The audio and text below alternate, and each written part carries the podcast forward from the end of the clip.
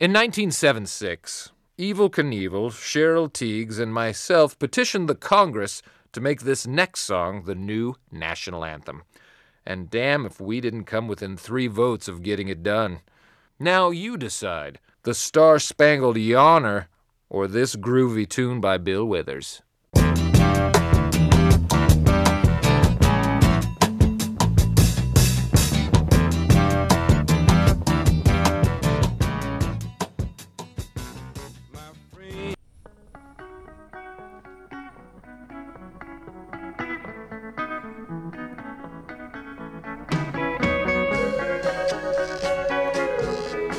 Hey everyone, Dave and Jeff, our first podcast of the week. And at the same time, it's a miserable time for me as I'm watching the Dodgers lose for the second straight year at Dodger Stadium. There are 3 outs to go as we start this recording right now. Yeah. It's over. I mean, who are we fucking kidding? Chris Hale's coming in. The Dodgers haven't looked good the entire time. I will tell you this, as everyone loves my misery, this is the better team.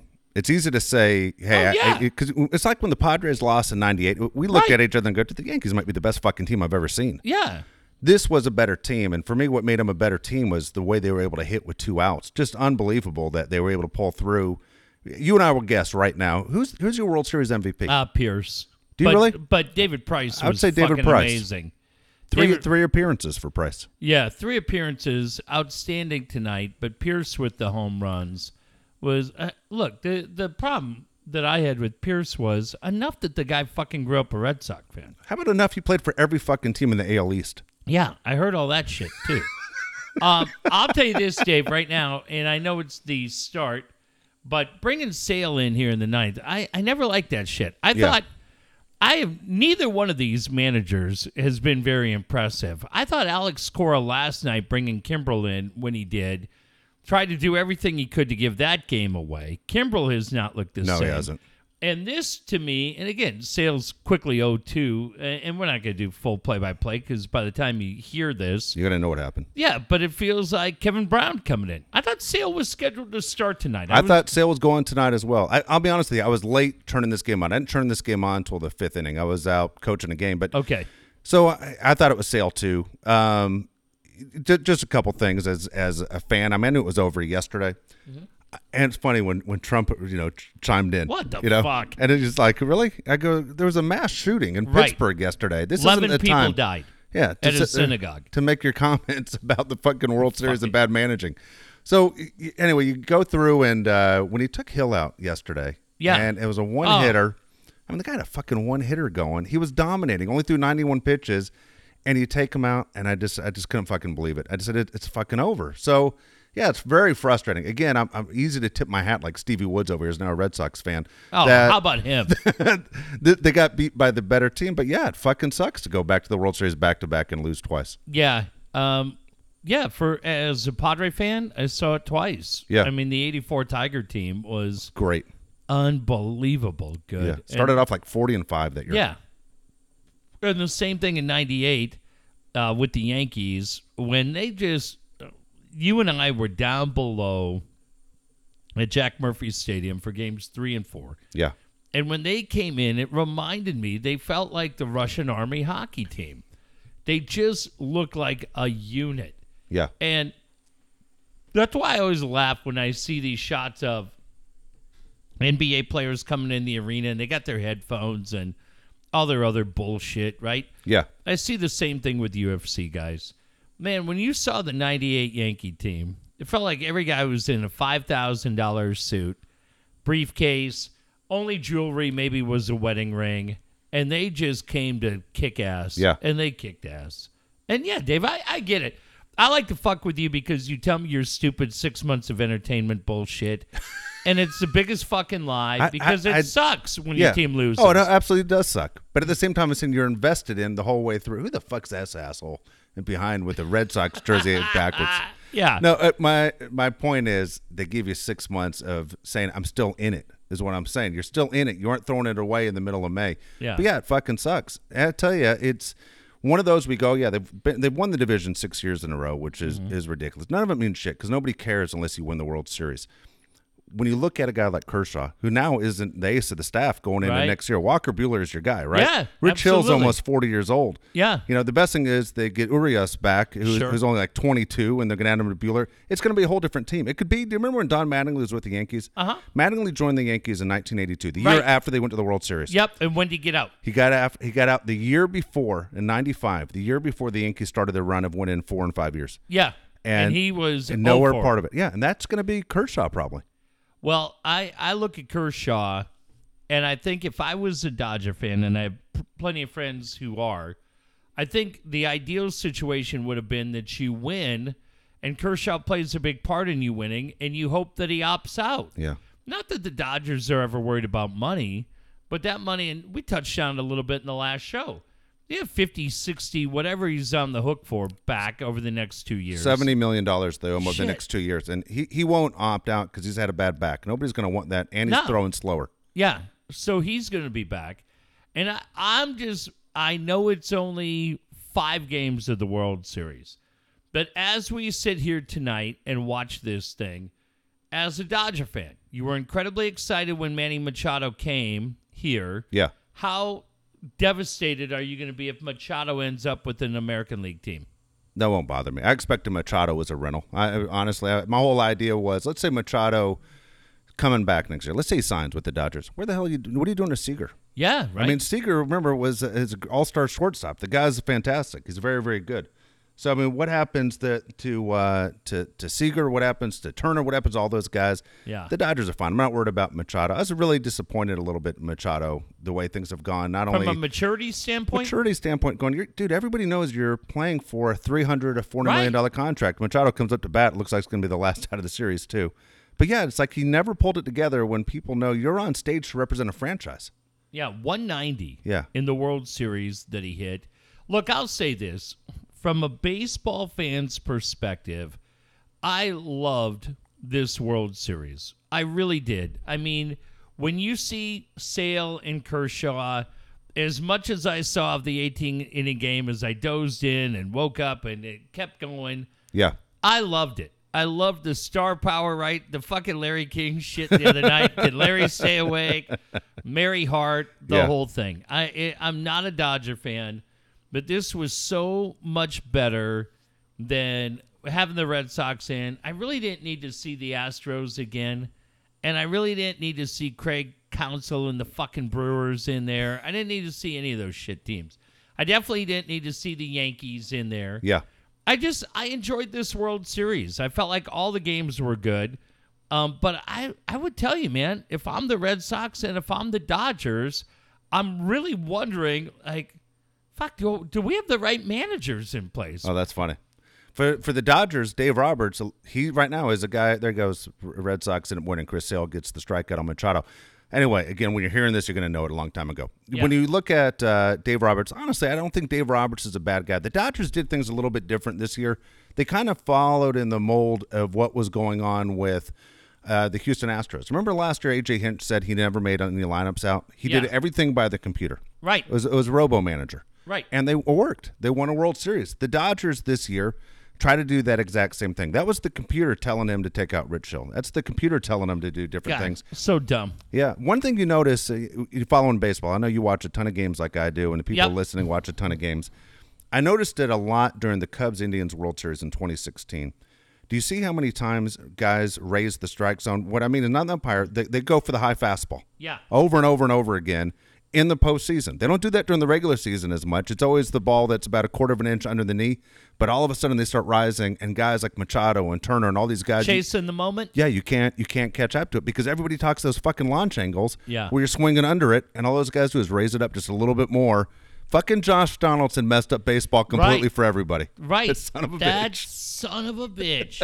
A bunch of things to cover. Yeah, and I want it noted right now. I want you to admit that I'm a class guy because I could have sat here and made you watch the Red Sox celebrate, and I know the Vikes. Dude, that was a good move. And I know the Vikes are losing, and I just showed the class that I am, and I turned that shit off. That might have been the nicest thing you ever did for me. I'm not going to make you fucking watch that shit.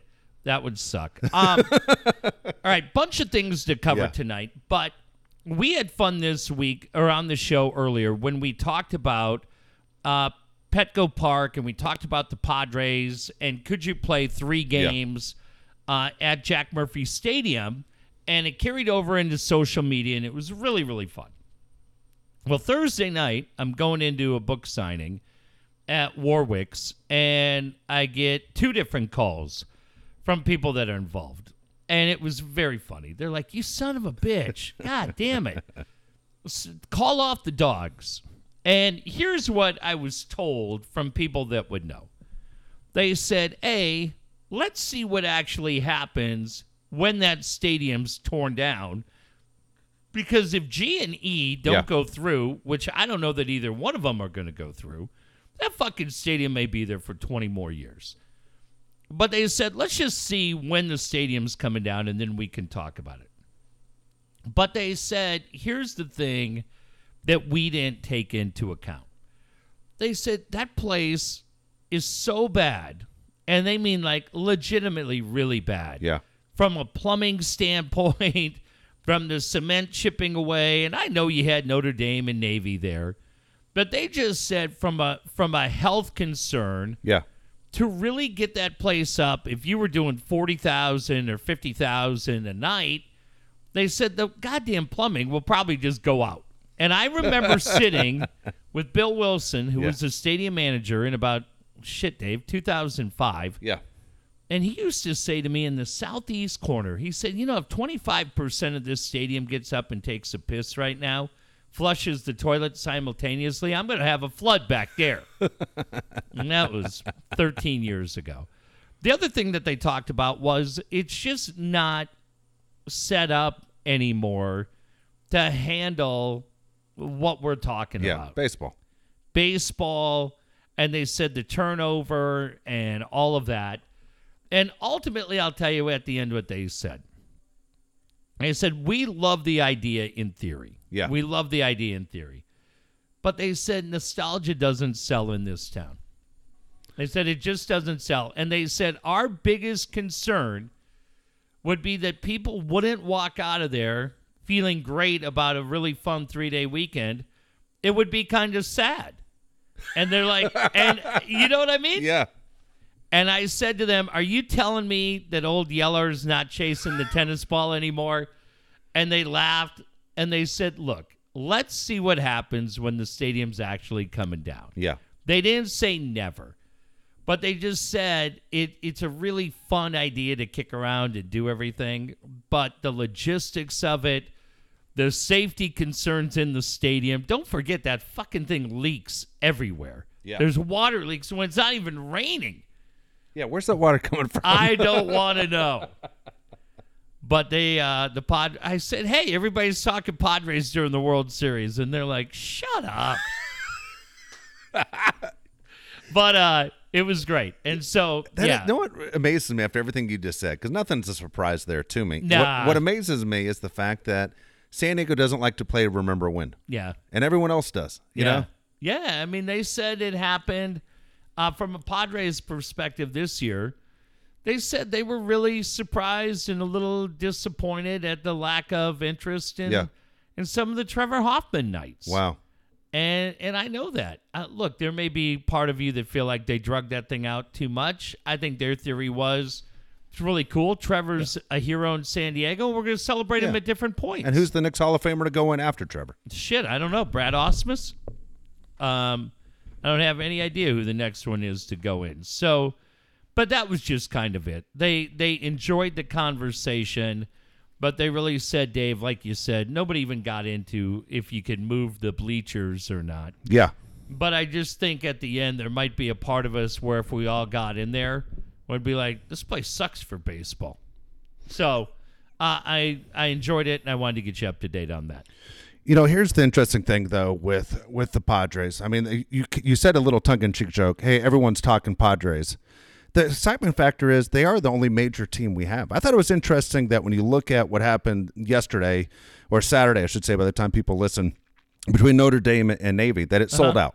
Yeah. But you can't sell out for the teams that are here, but you sell out all of a sudden for, you know, two teams that, yeah, there's a Navy presence, and Notre Dame has a fan base. It's ridiculous. But it's nowhere close to that for the Aztecs or anything else in this town. No, there's no – the problem is right now as a dad with 10-year-old boys that love sports, you have no name recognition with anybody on that Aztec team. You just don't.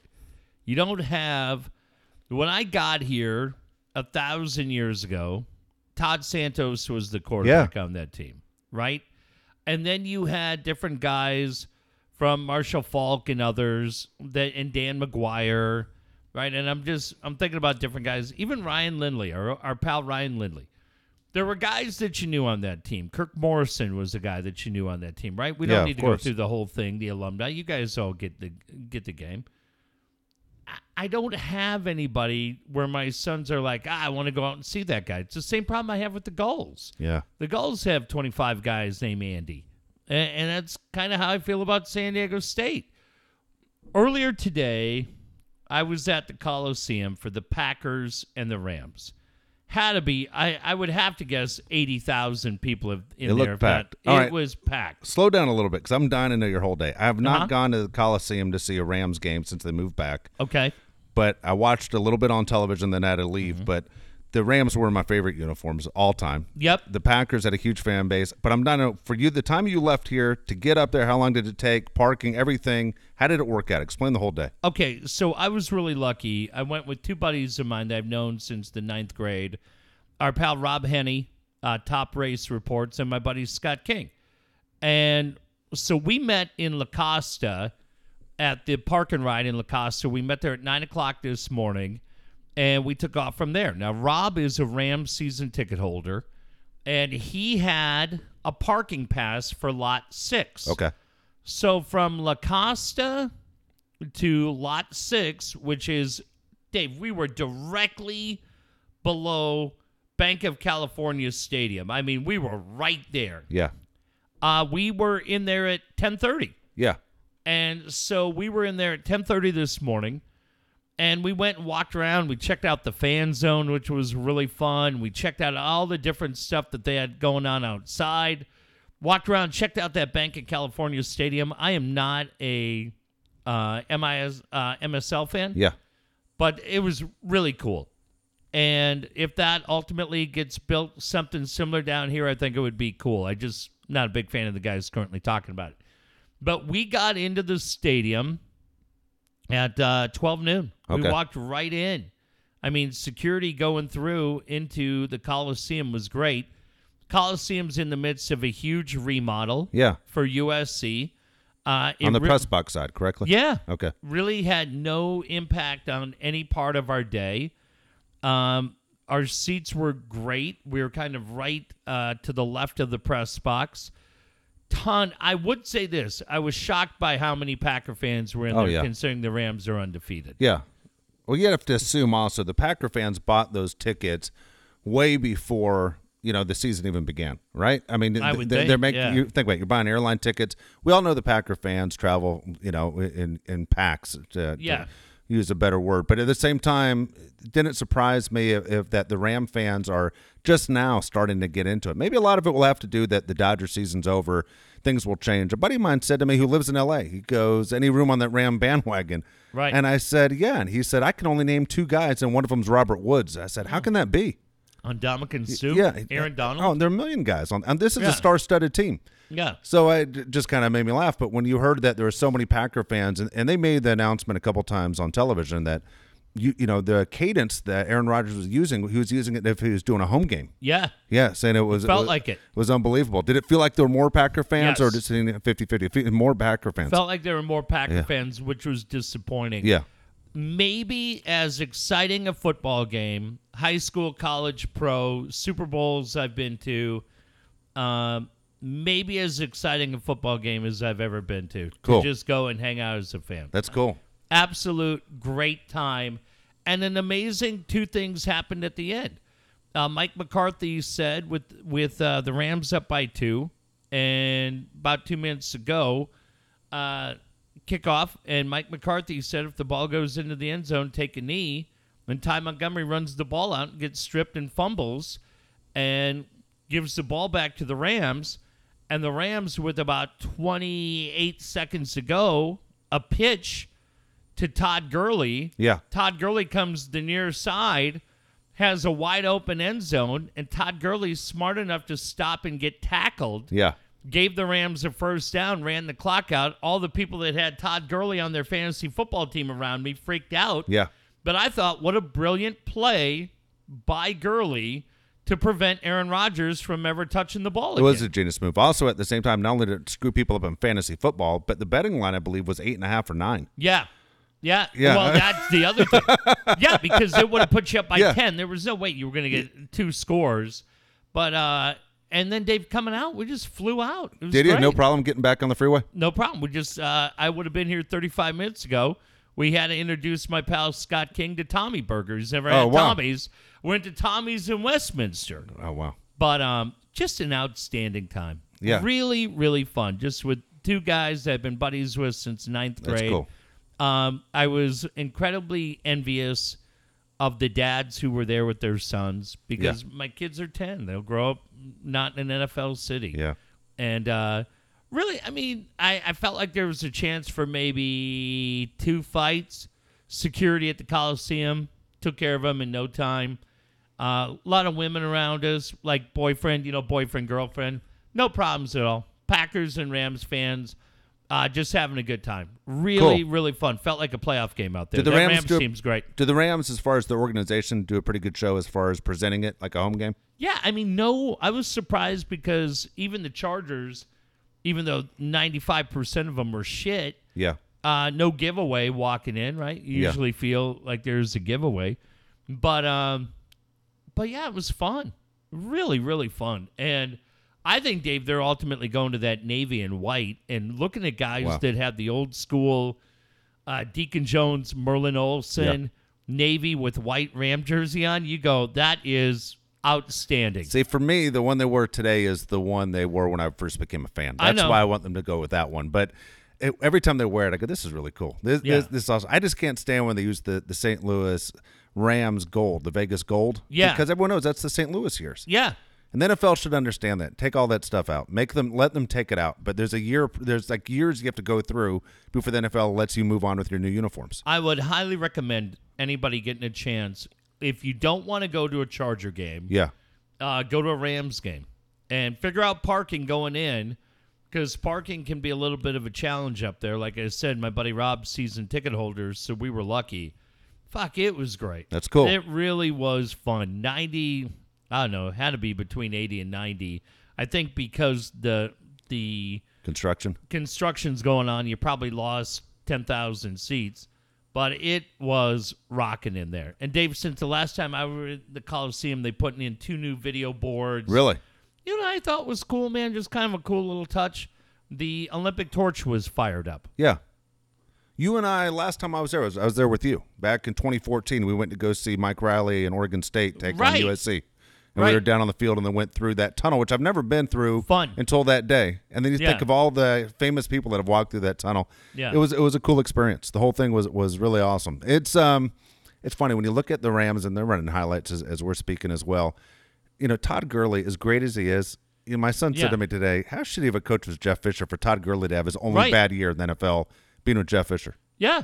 I mean, that's exactly it. Yeah, Jeff Fisher's a joke. What the hell? Look, I said this today, and people get all nervous on social media. Calm the fuck down. I was looking at the weekend that took place in Los Angeles. Yeah. Just from my own friends, Dave, that went to different events. I had one friend last night who was at Bruno Mars, Staples Center, okay? Had another friend who saw Christina Aguilera. I believe she was at the Forum. Yeah. You had the World Series on Friday, Saturday, Sunday.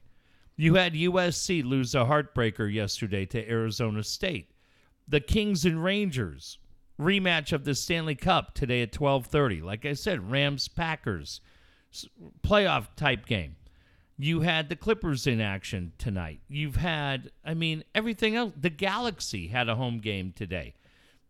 there were so many different things that were going on in there, and you go, that is really cool. That is cool. Yeah. It, all within just a few miles. You know, yesterday I'm watching a little bit of the USC game, and you've seen that shot from the blimp a million times above the Coliseum. Honest, Jeff, I'm like, wait a second, where are they playing? I didn't know USC had a home game. Yeah. Took me a second to go, that must be Arizona State. And then I rewound it, paused it, and I said, wait a second, that's the Coliseum. Yeah. And then you realize the LA Sports Arena is gone. That's being replaced. Bank of California Stadium. And you go, man, it has changed down there. I mean, it, even the part where people say, well, they haven't touched that in 100 years, that's changing. Yeah. You know, it's Figueroa. Yeah. The whole thing is changing. Someone told me they went up to the game 3 of the Red Sox and Dodgers on Friday, and they went through LA Live, and they said, there's so many people down there, and Uber cars all over the place, and I never thought anything would happen there, that they would get anything done, but man, they've completely gone all in, and the Olympics are coming in a few years. It's crazy. John Silva brought me in. I wish I didn't respond, because I said to myself, I'm not doing this anymore. My point is this, is that San Diego's great. Someone's questioning me, do you like San Diego? Do you appreciate it? You know, when you get the fuck out of here. Look, I love San Diego. I love the people. It's just not a sports town. It just it isn't, and it's not a shot at the people there. There are people, an entertainment town. Yeah, well, and that's the deal. There's you, me, and the other assholes on Twitter that play this stupid game, and maybe the few left that listen to sports radio. It's just not. Cannabis said it's 50-50. I don't even think it's 50-50. People that really care about sports being a priority. Yeah. It's just not. And we can't sit there and say it's because we think about it, everyone else does. They just don't, and actions are proven people don't. It's not a shot. But if that's what you want up the freeway, they do care about it. Yeah, I mean, my feeling is I wish we had it. I wish what we had. But I also understand right now that as long as Dean owned that team, it wasn't going to happen. No. A lot of fingers to be pointed. I get that. But at the end, Dean was just such a nitwit that there was just no way. In City Hall, I mean, we had three blind mice. We had three blind mice as far as City Hall, the ownership, and also the fan base. Because the fan base really put no pressure on anybody to get a deal done. And look, I don't know. Maybe it's different in LA. Maybe it's not. Or Portland or Vegas or Oakland. I don't know. Maybe it's not different at all. But in this town, there were three blind mice. Yeah. And nobody really had a vision. Nobody really cared. Everybody was like, let the other guy do it. But I'll just tell you, being there today and having spent a lot of days in Qualcomm Stadium for football games that mentioned, it's fun. And I miss it here. I miss it for me, and I miss it for all of you. And if you're sitting there telling me, I went to those playoff games, whether it was in the Fouts era or the Stan Humphries era or in the Rivers era, but I don't really miss it, I think you're full of shit. I think you're a liar. I really do. I think you're a liar. I think you liked it. I think you liked going into work on Monday and talking to your friends about it. I think you liked putting the lightning bolt on your car. Yep.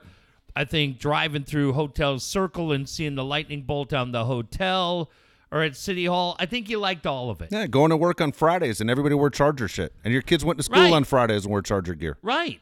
And Throwback Sunday was a fun day here when they wore the powder blues. And I get it. I don't know if we ever get over it. I was talking to my buddies today. When the Clippers left, Scott's brother Jeff still digs the team. I cut off cold right then. Boom. Never have looked at that team again. I love that team. Same thing like we've said with the Dallas Stars. I don't expect you guys to cheer for the Chargers, but I think it's okay to say, it sucks. I miss them. I miss my team. Yeah. I miss that feeling, whether you tailgated or you watched it at home with your kids and you just did chips and guacamole. I think it's okay, and I think a lot of you are still in denial that you loved it and you miss it. I'm not.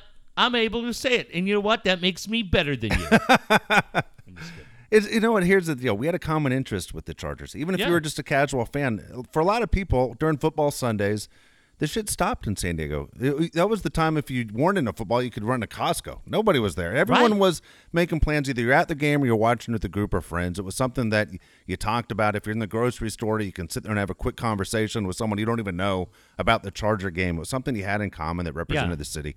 It's gone.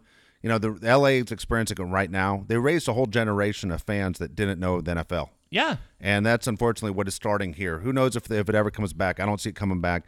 I was thinking about, because you threw a shot at me joking around on Twitter about how many Packer fans were at the Coliseum. Yeah. I still can't get over the fact that we turned down a tourist tax. We turned down free money. I mean, we were offered basically free money as a city, and we said no. Well, that is the craziest fucking thing of all time. Now I hear that the gas tax thing, Prop 6, that would... Yeah, fucking gas tax that they just punched through. Now I hear the idea to get rid of that's going to fail.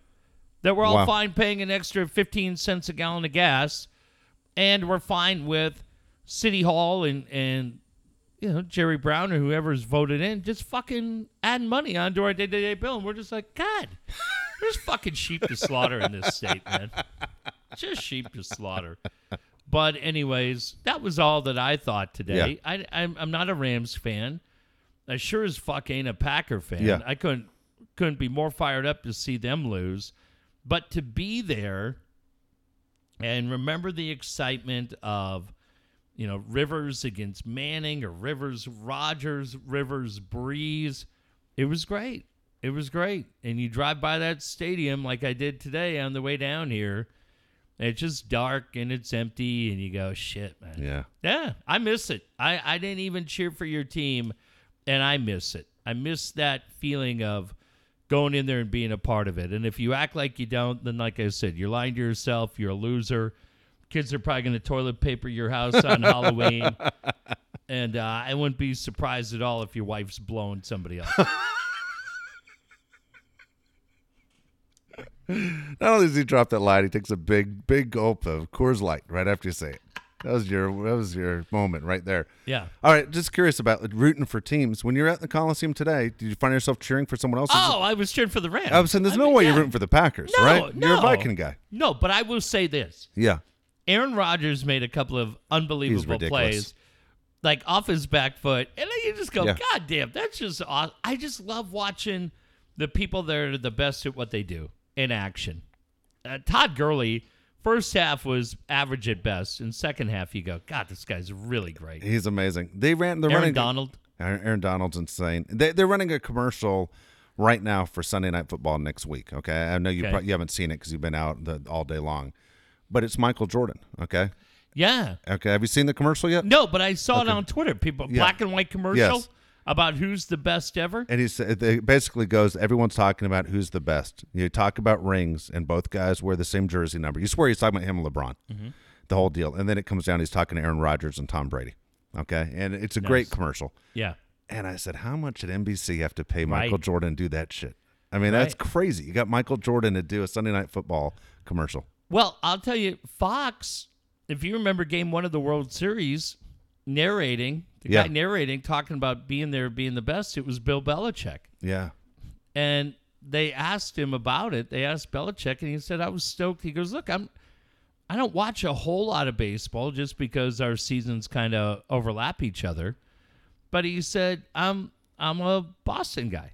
And he said, when they asked me, I was really flattered. And I said, yeah, I'd love to do it. Wow. So I don't know, but I just know Belichick doing Game 1. Somebody within Fox knew who to ask, and he jumped at it. But I don't know, how do you get Jordan to do that? It's pretty cool. It's right? pretty amazing. You know, it's funny when you look at the Red Sox, even just 20 years ago when you and I started doing the show. You know, you think of the Red Sox, and they're the lovable losers, and the Bill Buckner deal in '86, and everything that's gone through with the Red Sox. They're now the dominating team. I mean, they're 4 championships in 14 years, and you're going, are you a Red Sox fan? There's no more feeling bad for the Red Sox. Mm-mm. It's kind of like, I fucking hate those guys. Yeah. You know? I can't stand them. Theo's gone. We love Theo. You know? Lucchino's pretty much gone. Lucchino, I mean, it's funny. And they've done it with different managers and, 4 championships. It was interesting that they were saying 3 managers, right? 3 different managers. Tito Farrell and Alex Cora. And all of them did it in their first year with the Red Sox. Oh, wow. They ran the stat today. There's only one manager that did it in his first year when he's never managed before, Bob Brindley with the Diamondbacks. Yeah, they're running it when you were in the car driving back. But it's one of those things that was kind of interesting that, you know, Alex Cora, first-year manager with the Red Sox, wins the World Series. Well, I'll tell you this from sources that would know. I don't know that the Padres were that thrilled either way. You know, Pods aren't a fan of the Dodgers, but they're not a fan of the Red Sox either. No. And so they, it was kind of interesting to hear that. Yeah. Yeah. I don't know that Red Sox team is that popular in baseball. You know what I mean? I don't know that they're, I think that front office, I think that team, I'm not so sure that there's a lot of people smiling tonight that the Red Sox won. No, it's funny how the Yankees used to be that team. The Yankees used to be the team that everybody hated. Honestly, I think throughout baseball, the number one team people dislike is the Boston Red Sox. People who are associated with the baseball. Yeah. You know, one of the things I wanted to ask you about as far as broadcasters go, because there's a time when things are not going well, but it's that voice that you hear, and that's the voice constantly, and you're going, man, I fucking hate that guy. I mean, Joe Buck got killed. And only the people who are broadcasters will say, man, he had a hell of a week or a hell of a 2 weeks going baseball every day, jump in, doing football, boom, back to baseball. It was insane the 2 weeks that he had going. But people kill Joe Buck, and they're saying, fuck you, Joe, and losing their mind nonstop. I tell you, after listening to Joe on Stern, I became a Joe fan. But I'll be honest with you, the last week or so, Joe is so fucking arrogant to me. I love John Smoltz. Joe seems to have the dig me talk attitude in his voice. And maybe it's because my team was losing, but, man, I could see what people were saying. Joe starts to drive you a little crazy. I didn't mind Joe. I thought Smoltz kind of wore me out. Did he really? Yeah. I just felt like Smoltz wore me out. Dan Schulman and Chris Singleton were okay. Yeah. And then Dan Schulman's voice went out, and John Shambi ended up calling it tonight. And I'm not a huge Shambi fan, but I thought Shambi tonight just called the game clean and was really good. I thought he, like I said, I'm not a huge fan of his, but I thought tonight just being thrown in because Shulman's voice went out about the seventh inning last night. I thought they were good. Chris Singleton, it was all right. It was all right.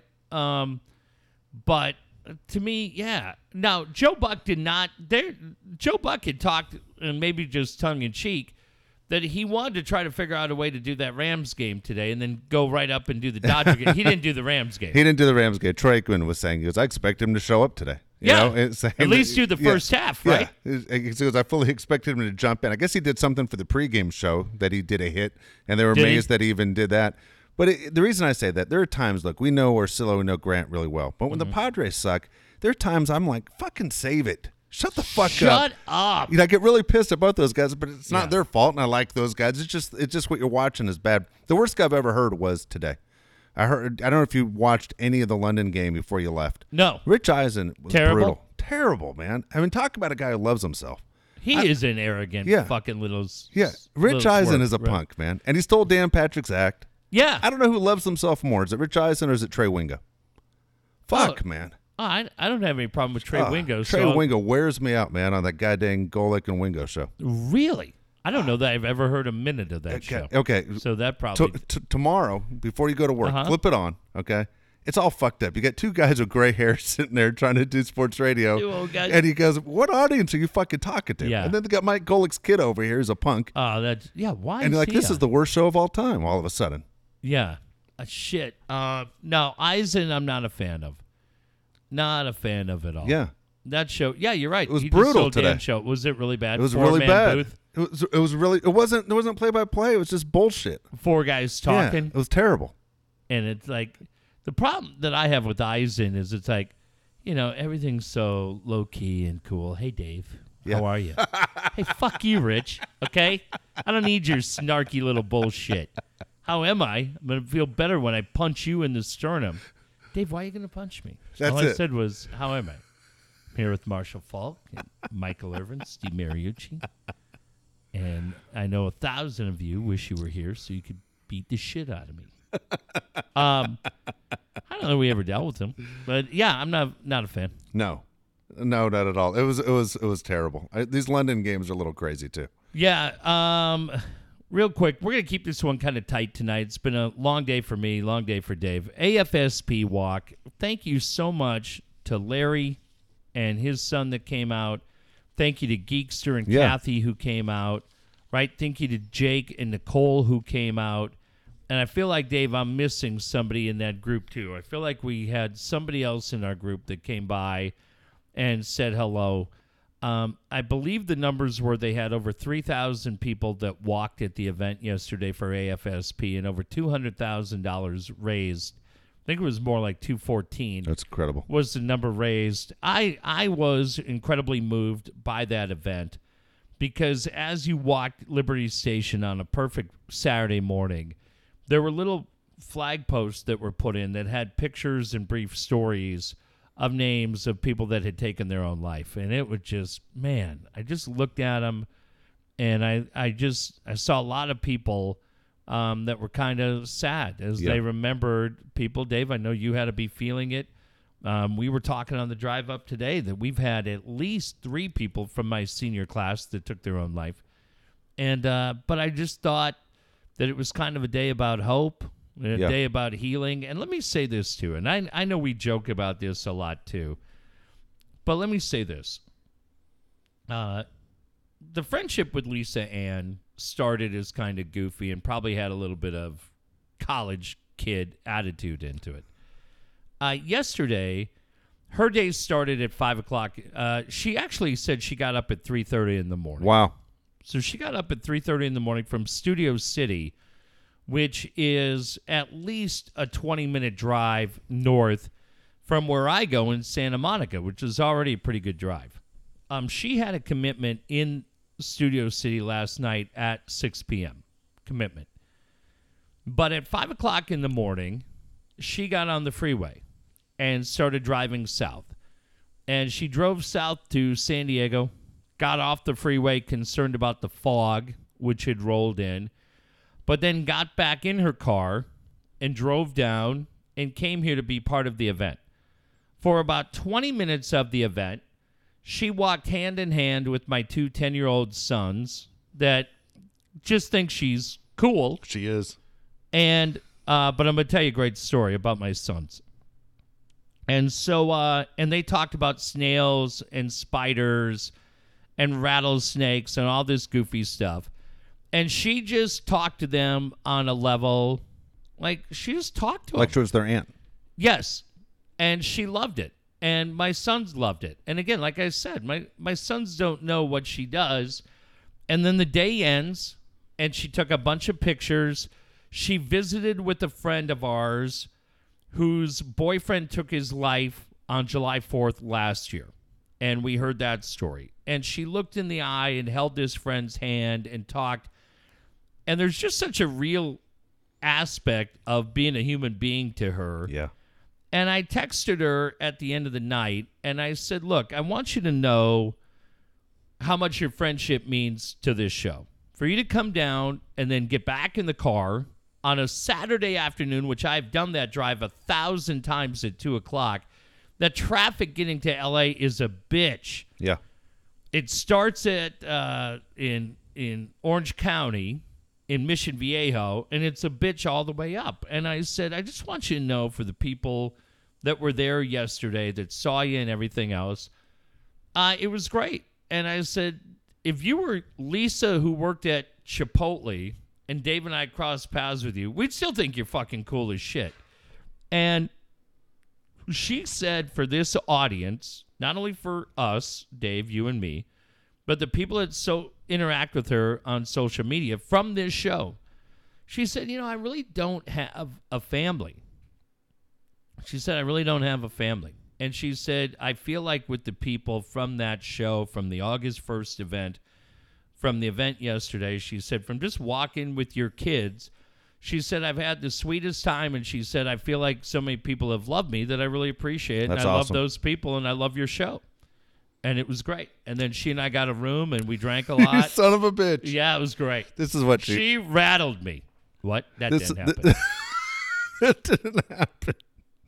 happen. So she wrote me this morning because she was helping with my fantasy football team because I was a million guys with bias. So she took my phone because she, like, it's not some joke. She has a fantasy football show on Sirius. Yeah. She grabs my phone. She knows, no joke, every player in the freaking league. That was amazing that she knew the depth chart of this guy. She knew every team, like you and I used to know the Chargers. Yeah. And she's firing through, telling me. And then she said, just give me my phone. I'll make the moves. And she cut the right person, and she added people, and boom, boom, boom. And then she writes me this morning, hey, sorry, the guy I should have picked for you was Smallwood. Instead, I picked Clement.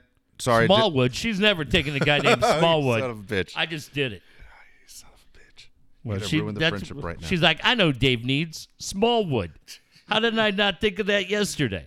Dave Smallwood. Are you going to let me finish the story? No. Jesus Christ. He's sleep deprived. We just stopped talking. Jesus. Jeff Longiron, Dave Smallwood. Yeah, you ever been so tired that you started drooling? Am I drooling on my cheek? I don't even feel it. So, anyways, I said to her, I go, I appreciate your help. I go, I was amazed that you even knew all these guys to begin with. I go, enjoy your football Sunday. She writes me back, I'm laying in bed right now, my onesie PJs watching the games. I'll relax most of the day, and then I'm prepping for tonight's show on Sirius. Yeah. And then she just started crying. Twice. Yes, I started crying. Here's how crazy cool she is. And it's nuts. Like, I don't know about you, but a lot of times I find myself going, what the fuck? Like, how did this happen? You like, you know what I mean? Yeah. So, because she is, thank God she's not an asshole. Thank God she's the coolest chick on the planet. Yeah. She tells my son, who went with us yesterday, he was talking about going up to Los Angeles, and she says, look, I travel a lot. I'll leave a key for you. If you want, you can just stay in my place whenever you're up in LA, so you don't have to get a room. Or even if I'm there, I got an extra room for you, she says. I looked at him like, what the fuck just happened, you know? Yeah, don't fuck that up by getting in the way like you love to do. Don't get in the fucking way. I'm saying, what the hell just happened? Yeah. I go, the Tom Brady of the business just said to my kid, hey, you can stay with me. Yeah, you ignored what I said. Don't fuck that up by getting in the way. Well, getting in the way of him? You'll find, yeah. Hey, we'll go up together. We'll doing that. Yeah, bullshit. You'll find a way to try to get fucked up on that deal. As good as I am coming up with stories, I can't figure out a way to get up there for that one. So here's my conversation with my sons, and this is 100% Yeah, you better hope your kids don't fucking Google it. So my sons were leaving Liberty Station. Again, my twin boys... It's the second time my son Cade hung out with her. It's the first time my son Jack hung out with her. And like I said, they're hanging out for 20 minutes, talking about rattlesnakes and spiders and snails, all this shit. It's true. So, telling her more snails kill people than they have no idea. Stingrays. They think she just does a radio show. That's it. And they think she's cool and she smells nice. So did they say that? She smells nice? Yeah. They aren't dumb. So we're coming back, and all of a sudden, we're stuck in the traffic on Rosecrans. My son, Cade, says to me, didn't you have a stepdad? And I go, yeah. And he goes, what'd your stepdad die from? And I go, you know what? I didn't care. Guy was a jerk. And he goes, guy was. Total asshole. And, how long was your stepdad for? Oh, like 7 years. Okay. And so my son said, tell me the story about Graceland. And when I was a kid, younger than them, our family did a trip. We drove from Minneapolis to New Orleans. We went through Memphis, and because it was raining, my stepfather wouldn't stop at Graceland. It was not long, a couple of years after Elvis had died. Yeah. And I said, yeah, it's a joke. Like, what, are you going to melt? You frosty? What are you, 7, 8 years old? Oh, so pissed. And you're talking shit to him? So now... What are you going to melt? So my sons, Dave, I would cut my hand and I would put this in blood.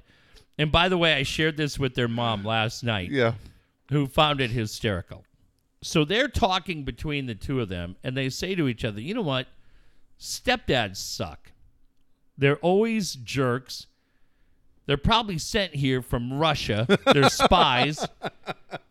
And then my son Jack says, and you know what? All they want to do is send you away. They want you to go to boarding school or military school. Cade to Jack. Well, I'll tell you one thing. Mom's never getting remarried.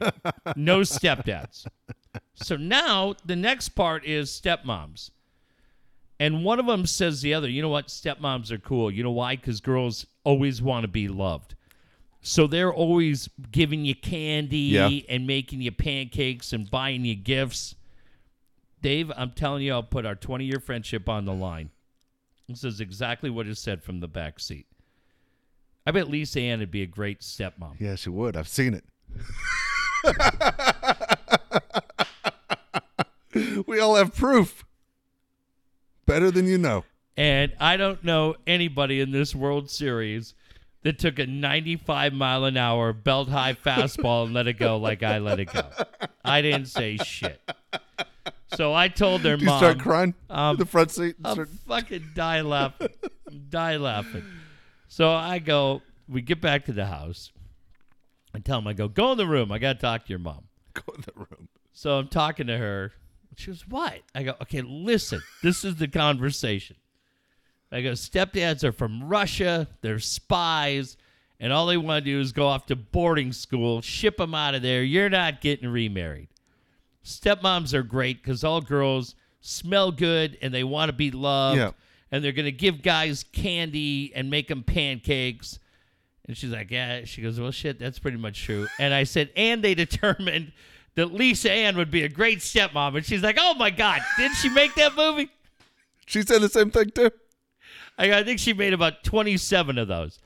She goes, what the hell did you say? I go, I didn't, for the first time in my life, I told her mom, I didn't say shit. Yeah. And she goes, God dang, how tough was that for you? So I go, with what they just said? So, yes, they determined that stepmoms are great. They smell nice, and they make you cookies because every girl wants to be loved. And then there's just this long, and you knew it was coming, right? Yeah. You knew it was coming. It's like Freebird. Yeah. You go to Leonard Skinner, you know Freebird's coming. And at the same time, she's the one to take with you if you happen to look at colleges and you basically, hey, I can't go, but your stepmom will take you. Yeah. She's the one to take with you. Is Mandingo coming too or just her? No, doesn't work that way. Oh, my God. Now, here's the other bit of news I have for Lisa Ann. Okay. I don't even know if you heard this. Probably not. I'm out. Go ahead. So she's doing a bunch of stuff. In the month of November, it's a very busy month. But she said December, she's trying to take the whole month off. And so, because she's going to take the whole month off, she's going to come down and hang out in San Diego for like a week. Wow. And I have two bits of information. Lisa Ann will be in the garage. Wow. She told me the other night she will be in the garage. But I thought this was pretty cool, too. She told me her plan is to also do the Behind the Smoke podcast with Sean and Derek. Wow, that is really cool. Because Sean said to me, and I think he was being sincere, he said, you know what, she's so cool, I'm going to put a vegan item on the menu for her. And I said, just because the charity and the whole thing, and she's hot, she's a great rack. But, that bad? Yeah. You're so nice, and then you take a shot. How's it taking a shot? I just said she's hot. I can stop her hot. I bet she's heard it before. I bet that's not the first time she's ever heard a guy tell her. Good point. And so she's going to come hang out. She'll be in the garage. That doesn't mean any of you will be in the garage. What? I signed up for Patreon. Oh, which reminds us. This show becomes a Patreon show next week. The Lisa Ann show will be strictly a Patreon. We'll never go release live. It's the only way to go. Sign up. I know 25 of you signed up already.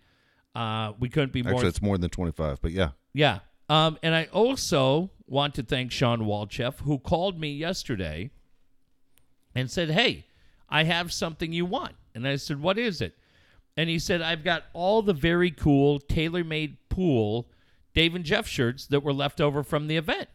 And I said, you know what? We'll figure it out. And if I can hook up some of the first Patreon people with those, because those shirts are great, I'll see how many I got. And by this time next week, maybe we can start sending some of those out and get you hooked up as a thank you. But yeah, that's kind of all the news that I have for you. Perfect. All right. I want to mention a couple people here, and then we'll touch on some other things as well.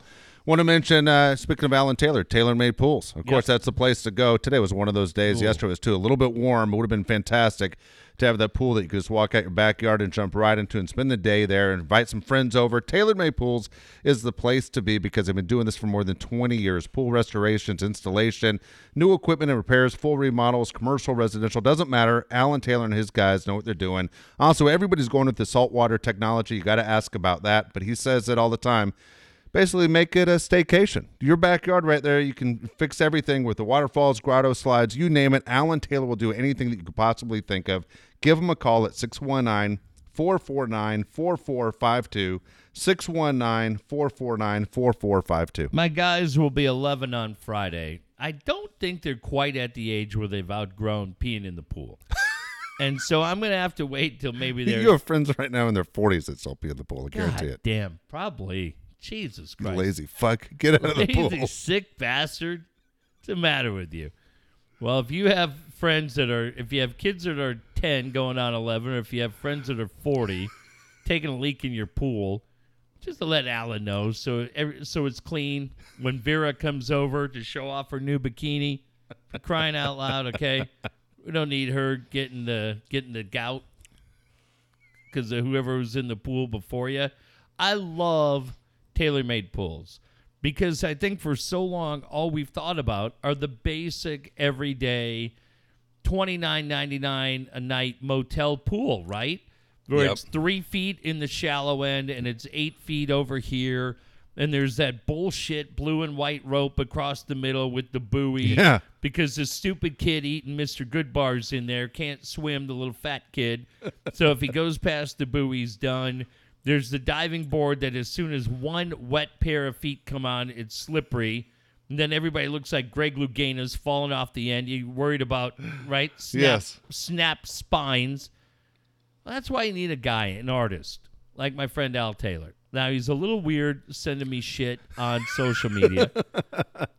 But when you look at the work that they do, Dave, it changes. And the thing that I like about it, all kidding aside, the pool that you're going to have in your backyard is going to be unlike any other pool. Nobody is going to come over and hang out like today. Would have been a perfect, absolutely. Right? The weather was gorgeous. You had football in the morning and afternoon. You had the World Series going on at night. Nobody is going to come over and say, hey, this looks just like the pool at the Woods house. They're not going to say that at all. They're going to say, this pool absolutely blows away the one I saw over at the Woods house. This is fantastic. And you go, you know why? Because TaylorMade pools. Absolutely. I tell you what goes great with the pool. It's that brand new house. Brian Curry can get you in that brand new house. You have to give Brian a call and ask him the questions that everyone's asking right now. People want to know what's going on with the market. And people want to know, is the value going up, going down? Is this a seller's market, buyer's market? And what's going to happen with interest rates? Brian Curry can answer all your questions. You shouldn't call anyone else. He's the guy that will get it done. He's been doing this for a long time, too. More than 20 years in the business. Has won a ton of awards. Brian's also your guy for property management. If you need someone to manage your property, give Brian a call as well. 619-251-1588. 619-251-1588. You know the other thing I want when I figure it out, and it's that time of year, do you find, and Dave, you're kind of in an area where this is cool, where this rule applies, do you find yourself when you drive through neighborhoods that appreciate Halloween and appreciate Christmas, no matter how that house looks or what that neighborhood's like, I feel like you go, man, that's really cool. I don't know. I just like it. There's an area that I go through up in Claremont. And, man, they've got, like, the fog light going on and the 12-foot-tall Grim Reaper. And you go, yeah, man. Now, look, my kids are getting at the age where they're kind of almost, they're still 2 years away from it, but outgrowing trick-or-treat. But I think when you live in that neighborhood, because to me that brings your community together, everybody looks out for it. I love those certain areas where maybe not Santa Claus Lane where there's 10,000 cars going through every night. But I feel like if your community comes together, it's what you want, man, right? That's why a guy like Brian Curry, knowing Brian's so important to have that number because you're not only buying a house for you, but you're buying a house for your kids and your wife and your family and everything else. And it's a 30-year commitment for the most part. Yeah. I think for most of us, you're looking at it going, man, we plan on being here, God willing, for the next 30 years. It's an incredibly important decision. You need the right person with you, and that person is Brian Curry. Absolutely. Don't forget about San Diego Superior Fence. Don't forget about Daniel Tyler at Superior Fence Company. Started 2005, 13 years he's been kicking ass up in the North County, but he also covers all of San Diego County. Don't forget about the free estimates. He'll even work on Saturdays. You name the kind of fence you could possibly think of, he can make sure it looks great. And he also has all the colors. Doesn't matter. Chain link, those are easy. Everything's easy for him. But I'm telling you, and I loves the iron gates. The iron gates, whether you put them on the side of your house or you put them in front of your house, it's absolutely incredible. Daniel Tyler has done a fantastic job. He'll do a great job for you, too. Don't forget about that A-plus rating he has with BBB, fully licensed and insured. It's easy to find him.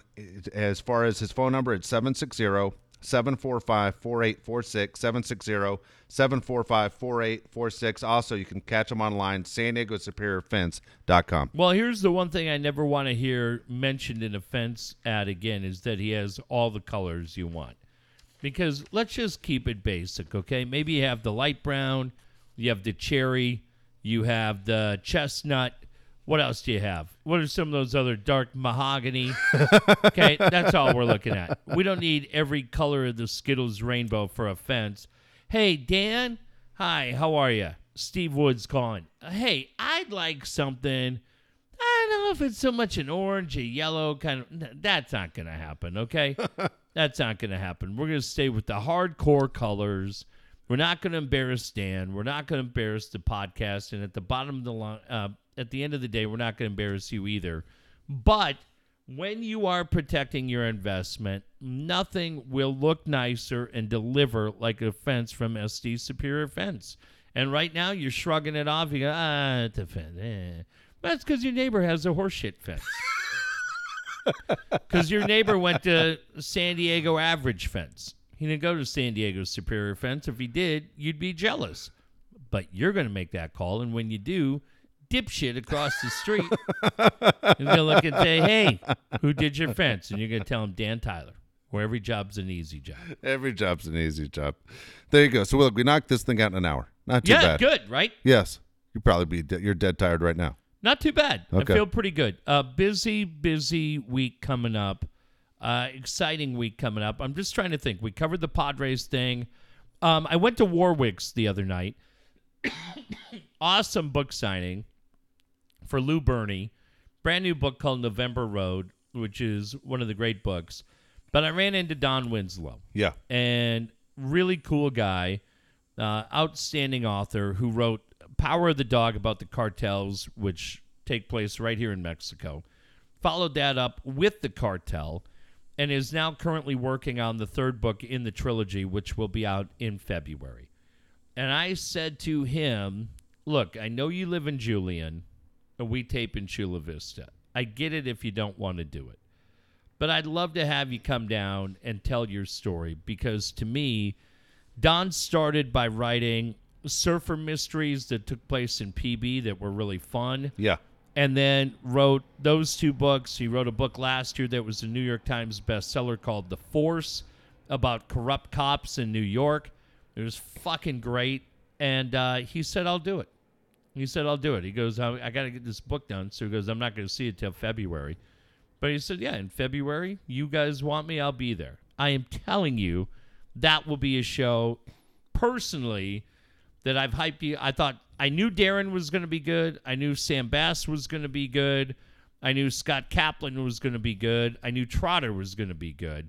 I feel like Don is going to be in that same category. The stories that he will share with you about what is going on right across the border in Tijuana with the cartels and up and down this border will scare you to the core.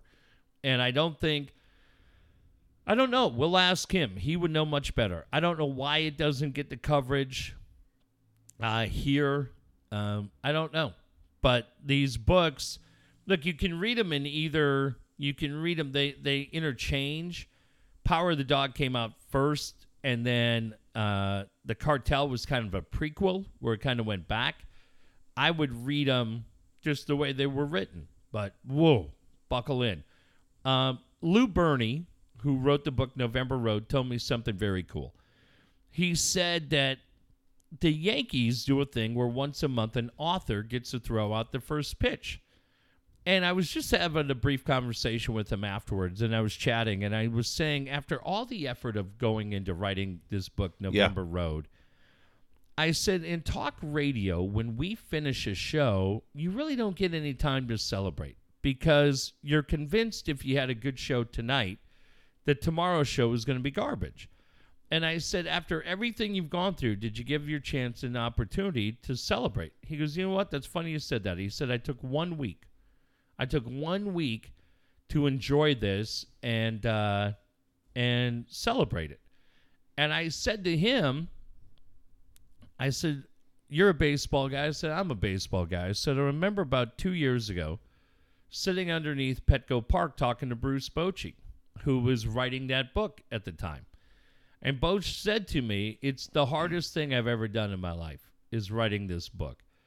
And Bernie started laughing. He goes, well, next time you tell Bochy, tell him, me and a buddy, diehard Yankee fans, we hate the Giants. But we have both agreed that Bruce Bochy is the coolest manager in baseball. They're like, that's our favorite manager. They're like, we love Aaron Boone and the Yankees. But if it wasn't Aaron Boone, we love Bruce Bochy. He's like, that's the coolest guy in baseball. The problem is when Bochy wrote his book, every page was written like a lineup, just straight down.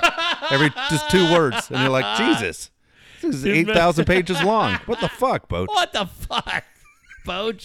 You son of a bitch. So those guys are in. I hope you'll go check out the new website. It is so great. Kyle Pfluger did an amazing job. He did. It's at DaveAndJeffShow.com. I'm thrilled with the way he honored our sponsors, and I'm thrilled with the way that he honored the charities. It's great. There are blogs coming. I love that everybody yelled at Dave for his NFL picks. There will be a link in there to Patreon. The Patreon membership is $5 a month. You can sign up now. Those shows go into effect next weekend. And for $5 a month, you will get the shows the same night they come out, Sunday and Monday. If you choose not to do it, we understand. Just understand that you will no longer get shows on Sunday and Monday. You will get them on, what do we say, Thursday and Friday? Yeah, probably Thursday and Friday. You won't understand exactly the conversations on Twitter and social media if you're left out. It's kind of weird. One of the things we do like, we love the interaction that we have from the shows through social media. Yeah. And to continue as part of that, the group. Yeah, it's one of those things you're going to be a part of. And I was thinking about this. $5 is not a lot of money, number one. Two is there aren't too many things you can even buy for $5 anymore. I mean, for 1 month, $5, it's an opportunity to get the shows timely, get them in a timely fashion for you to understand what's going on, what everybody's talking about. What I appreciate is all the people that on social media, because you and I were nervous about it. We didn't know what the feedback was going to be. And I appreciate all the people that said to sponsor you guys and support the show. We're thrilled to do it. Very cool. Absolutely. Very cool from me and very cool from you as well. We will be back tomorrow night. Tuesday, I will be in L.A. Wednesday is Halloween. I don't know. Maybe we'll do a show Thursday night. There's a lot of shit going on, so maybe we'll be here Thursday. And then Friday, Saturday, Sunday are my son's birthday weekend, but I am planning on being here next Sunday because I got to go to Toronto in 2 weeks. Cool. Good deal. All right. Thanks, everybody. Appreciate it. We'll knock one out tomorrow.